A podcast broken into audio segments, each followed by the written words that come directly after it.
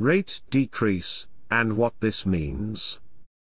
For those of you keeping up to date with matters, the Bank of England today announced a rate drop to half a percent.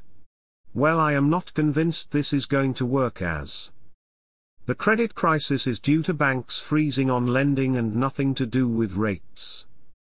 Quantitative easing is just going to allow the government to borrow more and put us all further at risk.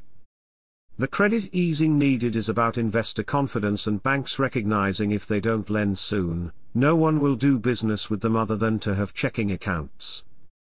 We need to create some new institutions with private money and help companies survive, as without the liquidity we will get to meltdown sooner than we think.